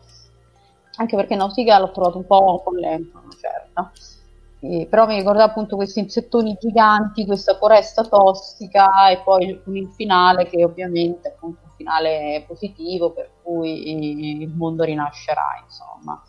Sì, nel, nel, nel, sia nel film che nel manga c'è la questione appunto che poi la foresta tossica in realtà sta depurando la terra, perché a parte i giorni di fuoco la terra era talmente inquinata che era in qualche maniera uh, una risposta uh, quasi somatica della terra che doveva in qualche maniera depurare e cristallizzare tutti i veleni. Eh, il, il, fumetto dura molto molto di più, è infinitamente più complesso, però anche lì il finale... Eh, non c'è quasi purtroppo. Sarebbe stato bello se avesse continuato molto perché effettivamente è un fumetto un po' lento, come dici tu, però di grande, di grande spessore. L'unica cosa a lungo, a lungo respiro che ha fatto Miyazaki eh, disegnata. È tossica per gli uomini, ma è depuralata. Sì, sì, infatti, infatti, questo è l'altro aspetto, no? perché uno dice ah, dobbiamo salvare la Terra. No, guardate, guardate ragazzi, la Terra con il riscaldamento globale non gliene frega niente, si, si adatta e farà quello che vuoi. Che dobbiamo salvare noi stessi, non è la Terra che va salvata, perché appunto il tornado alla montagna quadratica media non gli fa neanche il solletico. Alla casa in legno, nelle praterie di Twister che abbiamo citato prima, eh, forse un po' più fragile pur tuttavia. E altrimenti, cos'altro? Prima avevamo citato una cosa e abbiamo, l'abbiamo completamente dimenticata. Almeno io. 12. Abbiamo no, Star Blazers, Star Blazers uh, ha chiamato. No, Yamato però lì era, cioè il bombe nucleare glieli buttavano i camionesi, nel senso che eh, sì. Però ti ricordi che loro all'inizio vanno a cercare questo depuratore nell'aria sì, di nuovo? Sì, sì. Perché come al solito la Terra Esatto, perché come al solito appunto gli uomini avevano inquinato la terra a tal punto che non ne potevano più uscire e quindi avevano bisogno appunto dell'intervento alieno che gli dava il depuratore. Sì, però il depuratore glielo dà la regina Starcia, la regina, che, che, esatto. che però, però, le bombe nucleari gliel'avevano tirate i camilonesi, in, in amicizia, eh, però gliel'avevano, gliel'avevano tirati... Eh, che, poi Marco, Marco poi nella, eh, si, si, scopriva che era stata colpa dei terrestri. Nel remake, contato, remake. Nel remake sì, nel remake fanno la scena alla, alla Babylon 5, cioè eh. che erano i terrestri che hanno sparato prima. Però pure lì è molto tirata per i capelli, perché in realtà sì, ho capito, come, come Babylon 5 come in Bari, ho capito che ti ho sparato prima, però oh, mm. cioè da lì a piallare il pianeta. Chi ha eh... sparato prima è stato un solo, cominciamo dalle basi. Sì, esatto, eh? esatto. e ne siamo fieri. Eh, ecco. Dove c'era anche la questione climatica, tu hai citato nel, nel fuori onda, hai citato questo, Capitan Harlock. C'era Capitan Harlock, allora io non rammento se questo è un falso ricordo, perché non ho avuto tempo per mm. controllare, mm. perché stavo dando un diserbante, che è appunto riagganciandoci all'inizio del tutto, ma c'è un Capitan Harlock nel quale la Terra è stata il, completamente... Il film, il, il film. Ok, perché uno ce n'era, mi ricordo questa cosa della, appunto, della terra completamente inquinata e appunto lui, che vabbè lui faceva il solito anarco-insurrezionalista, insomma, però di tutte le varie versioni di Harlock mi era rimasta anche questa. E quindi anche in questo caso abbiamo appunto la catastrofe di origine antropica. Che poi, che poi, era bello perché praticamente lì c'è il fatto che eh, non mi ricordo più cos'era la. Oddio, perché lì tirano in ballo. Aspetta, eh. Sto, eh, la, alcuni coal... fa notare la, la, non esistenza del film. Eh, la coalizione Gaia mi pare che eh, la copriva con un ologramma, sostanzialmente per cui l'ologramma che vedeva, si vedeva la Terra come doveva essere, mentre invece sì, in effetti... abbastanza inguardabile. Eh. Mm. Sì, ecco, infatti dice anche in Harlock del 78 si parla anche di mari prosciugati, di, di, di, di appunto di di disastri climatici. Che, disastri che per disastri e diserbante per diserbante, Emilio Salvo ci fa notare che tutta la zona dove questo si rilascia un po' quello di cui avevamo parlato la, la settimana scorsa quando parlavamo di Tolkien nella prima guerra mondiale, la, tutta una zona rossa, eh, appunto di 1200 km quadri, è, è, ancora dopo un secolo talmente contaminata che non ci si può, mm. non ci si può avvicinare. Forse avvicinare sì, ma insomma che poi Marco, dei due live action che avevano fatto Yamato e Capitan Harlock, Yamato era, era, era, molto superiore secondo me. Beh, perché Capitan Harlock trascendeva l'inguardabilità. Eh, Yamato era praticamente galattica. Era galattica in cui mischiavano la storia dei, dei camilonesi e dell'impero della cometa. Non era brutto, però era caratterizzato con quella caratterizzazione degli attori che non sanno recitare alla giapponese, che insomma un po', era un po', ah, un po' oh. quello, poi c'era Yuki che prima faceva tutta quella seriosa, poi diventa tutta simpatica, quindi insomma si vede, si lascia vedere, eh. è molto meglio il remake, però finché non arriva l'impero della cometa. L'impero della cometa, qua non so alcuni che ci dice anche gli altri, ma è abbastanza inguardabile il remake di, di eh, il primo remake di Camilo è fatto molto molto bene diciamo che a una certa ho, ho, smesso di guardare i remake, i reboot perché ragazzi non... Sì, ma quello è fatto, è fatto bene, cioè c'è da dire che di tutti i remake eccetera, se tu rivedi il primo di Cameron vedi come va fatto il remake in maniera se vuoi fedele all'originale, nel senso che le musiche sono le stesse e le musiche nuove le fa il figlio del compositore padre, eh, Miyagawa se non ricordo male.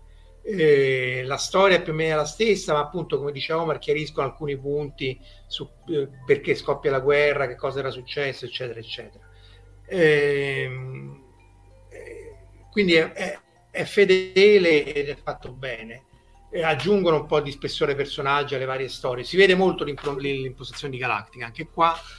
Poi va, va tutto a quel carte 48 con, con l'impero della commedia. Io ancora non l'ho finito perché non è non è 2205 sarebbe fatto bene. Sì questa sarebbe la, la federazione di Bolar che era la, la famosa ter- terza serie. Eh, disastri climatici per climatici volevo solo citarvi ma questo appunto ne abbiamo parlato varie volte con Valentina e con Francesco Berrilli la questione del ciclo solare cioè il, ciclo, il sole ha un ciclo un decennale di macchie solari di attività solare per cui quando ci sono tante macchie solari eh, ci sono più eruzioni solari più attività solari, quando ce ne sono poche il campo magnetico è più dipolare e quindi è più tranquillo. Ora questo ciclo in realtà è 22 anni perché qui il polo nord è verso il nord, qui il polo nord è verso il sud e quindi è una doppia inversione, come fa anche il campo magnetico terrestre, però su scale molto più grandi.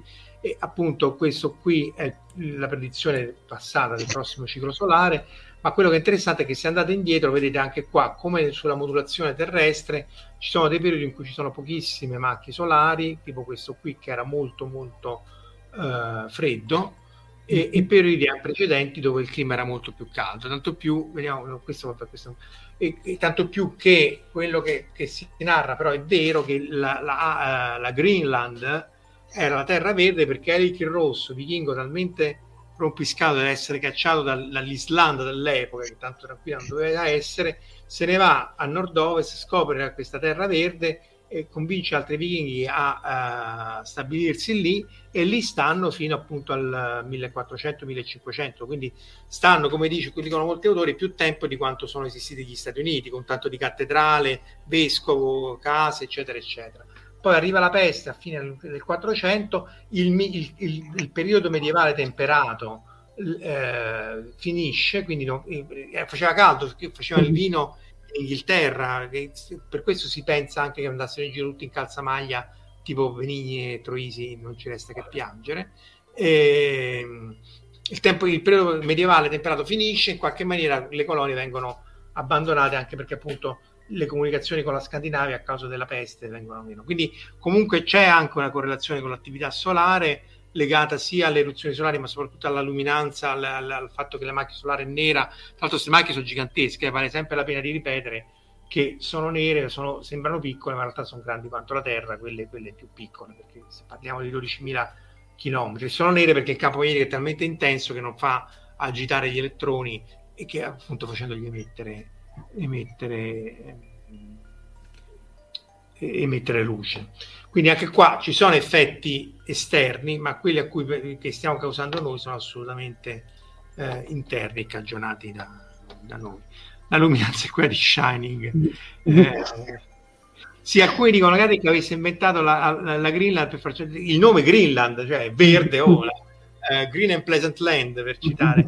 Eh, però, però, effettivamente pare che fosse vera, verde veramente. Anche lì lì, hanno, eh, lì c'erano gli Inuit quelli che appunto adesso in maniera politica incorretta uno chiamerebbe eschimesi bevevano da 10.000 anni in, in pace e in armonia con eh, il clima e l'ambiente. Arrivano i vichinghi e che fanno? tagliano tutti i pochi alberi che ci stanno crescono eh, le, le, famose mucche da 15.000 litri d'acqua che non sono veri 15.000 litri d'acqua le mucche causano una microcatastrofe climatica sulla, sulla, sulla Groenlandia. Perché poi che ci crediate o no, ci sono fiori di articoli che dicono che questi vichinghi non mangiavano pesce. Cioè eh, non c'è nessuna traccia archeologica di resti di lavorazione oppure di, di, di gente che mangiasse pesce. E, e, e, tutti gli articoli sorriscono dicendo sì lo so che non ci credete perché tutti gli archeologi vengono qui per vedere e dimostrare il contrario ma non ci si riesce essenzialmente ecco. i vichinghi a Groenlandia non mangiavano pesce Vabbè, sono, sono scelte, come si dice. Eh. A proposito di Vichinghi, un'altra serie che sta scavallando nel temibile spiegone è The Foreigners. Non so se la state guardando su Rai, Rai, Rai Play. Devo dire che non è male, parte da un presupposto, a un certo punto in, appunto, cominciano ad arrivare i migranti temporali cioè appaiono dal nulla nel, nel, mare praticamente queste persone che vengono da periodi storici completamente diversi, tra cui appunto quindi i vichinghi, gente dell'Ottocento, quindi puritani, gente del Seicento, e devono integrarsi in, nel mondo del XXI secolo. E tutta la prima stagione non spiega perché questa cosa stia accadendo però devo dire che è molto carina, fondamentalmente gestita come un giallo perché c'è una di queste migranti temporali che è riuscita a inserirsi, è diventata una poliziotta, quindi ci sono tutte, vabbè, i classici battibecchi e fraintendimenti tra lei e il collega, perché comunque lei ha mantenuto alcuni aspetti del suo essere per l'appunto vichinga. E la seconda stagione invece parte con adesso vi spieghiamo perché. Mm, con lo spiegone. Non ti interessava. Però la trama era un'altra, perché me lo vuoi spiegare per forza? E infatti la seconda stagione ha cominciato a essere un pelino altalenante, però se vi capita devo dire che la prima stagione è molto, molto interessante, ha un presupposto comunque gestito molto bene, per cui se capita consiglio. Su RaiPlay dici? A gratis su RaiPlay, esatto. Tra l'altro questa, questa premise in realtà l'ha fatta South Park, non so se vi ricordate la puntata dei Gubex, che è esattamente quello che dici tu. Cioè ci stanno i migranti, ah. in realtà questi vengono dal futuro perché okay. non, hanno, non, hanno, non, hanno, niente da lavorare perché c'è stato un, un disastro climatico sì. e quindi loro vanno indietro nel tempo e, e, vanno a lavorare nel passato. E quindi essenzialmente è una metafora dei, dei messicani e così via. La cosa divertente è che allora eh, South Park diventa, dice vabbè ma se noi facciamo il futuro migliore eh, non, rendiamo la Terra un paese migliore e quindi il futuro sarà meglio, un po' come quello dei, dei travelers, là, quelli che viaggiano nel tempo perché c'è una catastrofe, quelli lì che si perdono, e qui non c'è bisogno. Dopodiché dicono: no, questa cosa è troppo gay, è meglio fare una gay pile, che è questa qua, piuttosto che mettersi a piantare alberi e fare queste cose troppo, troppo verdi, eccetera, eccetera. Ma la premisa è esattamente quella che dici tu. Ah, evidentemente qualcuno ha copiato e ci ha fatto una serie. Beh, eh, penso che tutti abbiano copiato dal ciclo di fiume di Farmer. Eh. Ah, vabbè. Sì, quello... sì, sì, quello, quello, quello, pure lì lui la butta molto in caciara alla fine. Eh? Sì, sì. Vabbè, Farmer buttava in caciara qualunque cosa, credo che fosse sì, proprio... Un esperto un di cacciare. Sì, ma secondo me era tra la sua natura umana e l'abuso palesemente di droghe di vario tipo, perché alcune sue comunque trovate, secondo me, sono dei trip da LSD molto interessanti. Eh. Però il fiume è geniale, cioè l'idea di fare un pianeta che, se non l'avete letto, almeno il primo leggetelo, perché fondamentalmente c'è questo Riverworld, questo pianeta che è un unico gigantesco fiume eh, alluppato, su, quindi infinitamente lungo, comunque quasi infinitamente lungo, sì. che va da nord a sud, fatto costruito dagli alieni, in cui no, com'è, tutta la gente che... Eh... No, praticamente tu, tu, tutta la gente fino a una certa data, perché dopo non so se posso dare spoiler, oltre a quella data. Sì, vabbè, all'inizio. Eh. Eh, praticamente succede che diciamo, tutta l'umanità da quando esiste fino a, a, un, a un remoto, mica tanto futuro, perché dopo c'è sostanzialmente l'incontro con una razza aliena per cui l'umanità si estingue, rinasce praticamente eh, eh, rinasce in questo fiume perché praticamente sulla riva di questo fiume che contiene tutta l'umanità per cui c'è di tutti i tempi scon- cioè di tutti, di tutti i tempi per cui ci sono scontri improbabili fra Gengis Khan e Giulio Cesare cioè robe, robe mai viste sostanzialmente ma è tratto con uh, alcune caratteristiche del fatto che per esempio, eh, per esempio tutte le donne nascono vergini eh, tutti gli uomini sono completamente glabri poi adesso non mi ricordo più altre caratteristiche e, veni- e, poi non possono costruire manufatti che poi è vero fino a un certo punto praticamente vanno, e le danno da mangiare attraverso queste, questi grossi fu- manufatti fatti a forma di fungo dove trovano praticamente, vengono rilasciati in maniera diciamo eh, ogni tanto cibo, eh, genere di conforto, fra cui spinelli sostanzialmente, e altre cose praticamente. Dunque è notevole più che altro perché per queste strane alleanze che si creano fra... Goebbels c'era, sì, c'era di tutto, sì, c'era sì. Eh, Mark Twain che poi costruiscono questa nave la Riverboat, forse nei libri successivi.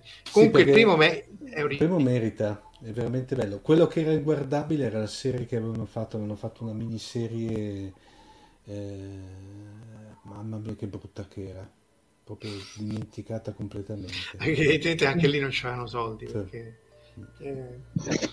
Beh, oddio, non è questione cioè, pagare gli sceneggiatori come prima cosa. Eh beh, quello Beh, cioè, siamo in chiusura, che, che c'è rimasto? Chiudiamo. Credo Chiudiamo. che non ci sia rimasto niente, appunto. Eh, diciamo in maniera apocalittica. Due, due, metafore, due metafore di, di, di, cambiamento climatico di cui abbiamo parlato in passato. Uno è Don Look Up, che era nato come metafora, qui è il meteorite. Vedetelo perché di McKay, tra l'altro secondo me di McKay sono meglio quelli documentaristici.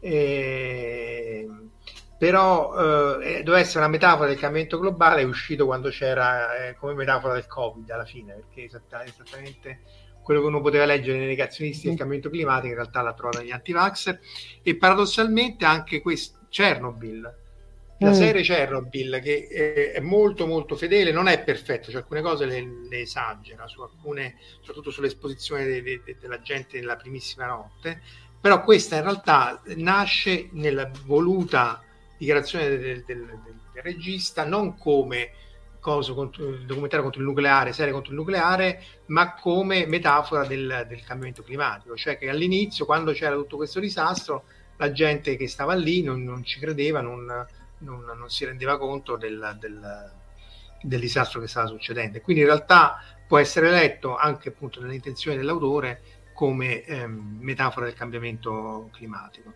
Vedetela comunque perché tutto lo spiegone, fino, a parte il minatore, quello che va a scavare sotto la centrale nucleare, vale tutta la serie, ma poi eh, lo spiegone finale di, di, di, uno dei due scienziati russi è, fa, è, fatto molto bene perché fa capire esattamente cosa sia successo a, alla centrale nucleare. Ora, ora ovviamente sta in zona di guerra, ma insomma, eh, dovrebbe essere sotto controllo.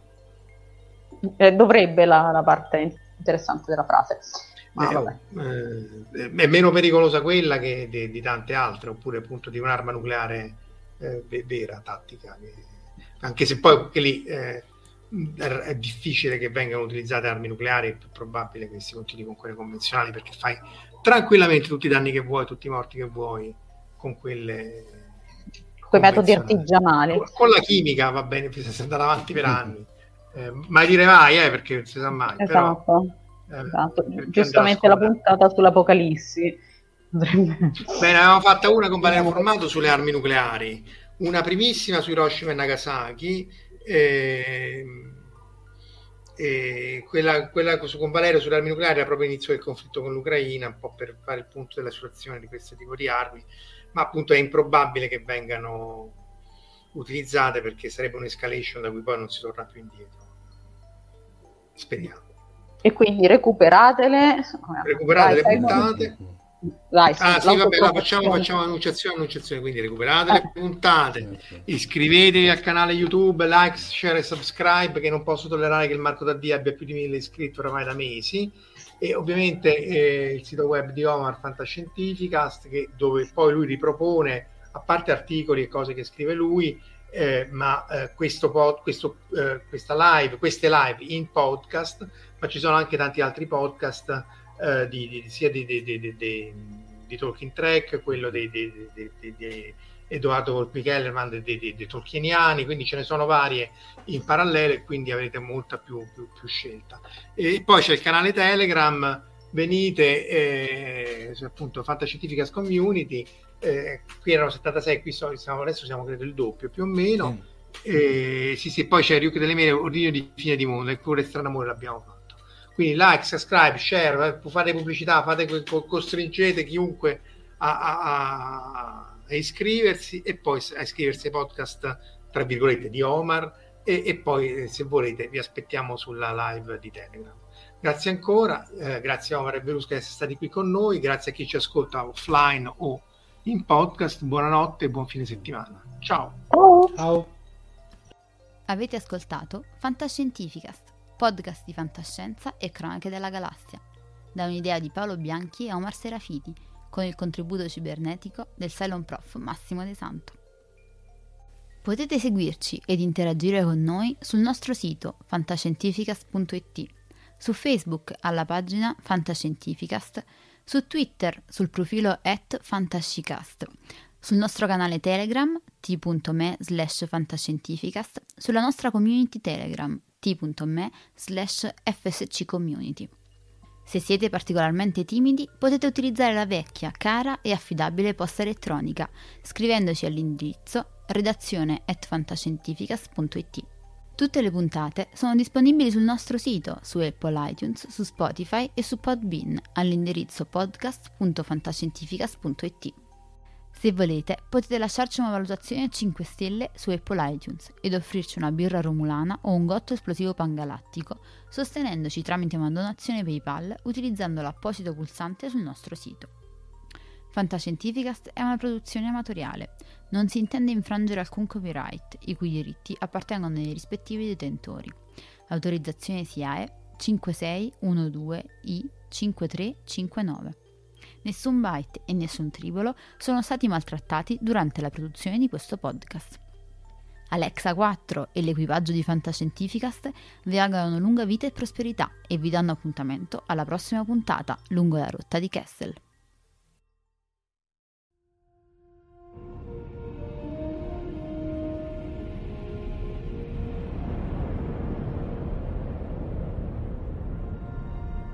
Certo che hanno una gran bella nave e hanno un capitano ancora più grande.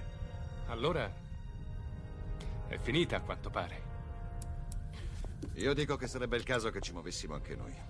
Capitano, ho appena ricevuto un ordine dal comando. Dobbiamo tornare alla base immediatamente. Cambiano equipaggio.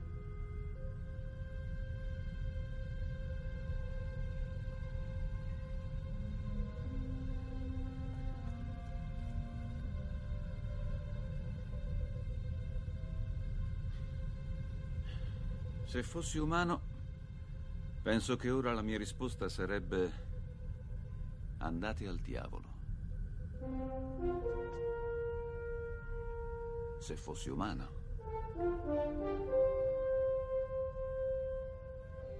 Che rotta, capitano.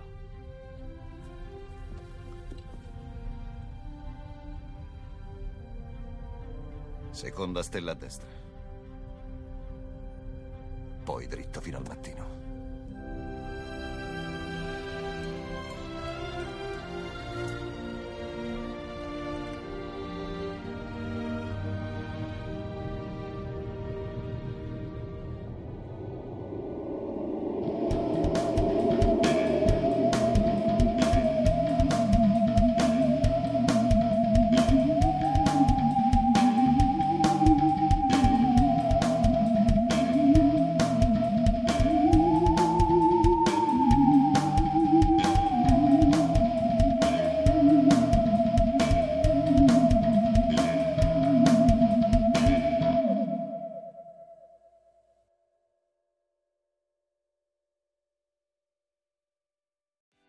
Special about Hero Bread's soft, fluffy, and delicious breads, buns, and tortillas? These ultra low net carb baked goods contain zero sugar, fewer calories, and more protein than the leading brands, and are high in fiber to support gut health.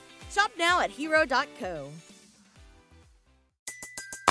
Everybody in your crew identifies as either Big Mac Burger, McNuggets, or McCrispy Sandwich. But you're the filet fish Sandwich all day. That crispy fish, that savory tartar sauce, that melty cheese, that pillowy bun. Yeah, you get it. Every time. And if you love the filet of fish, right now you can catch two of the classics you love for just $6. Limited time only. Price and participation may vary. Cannot be combined with any other offer. Single item at regular price. Ba-da-ba-ba-ba.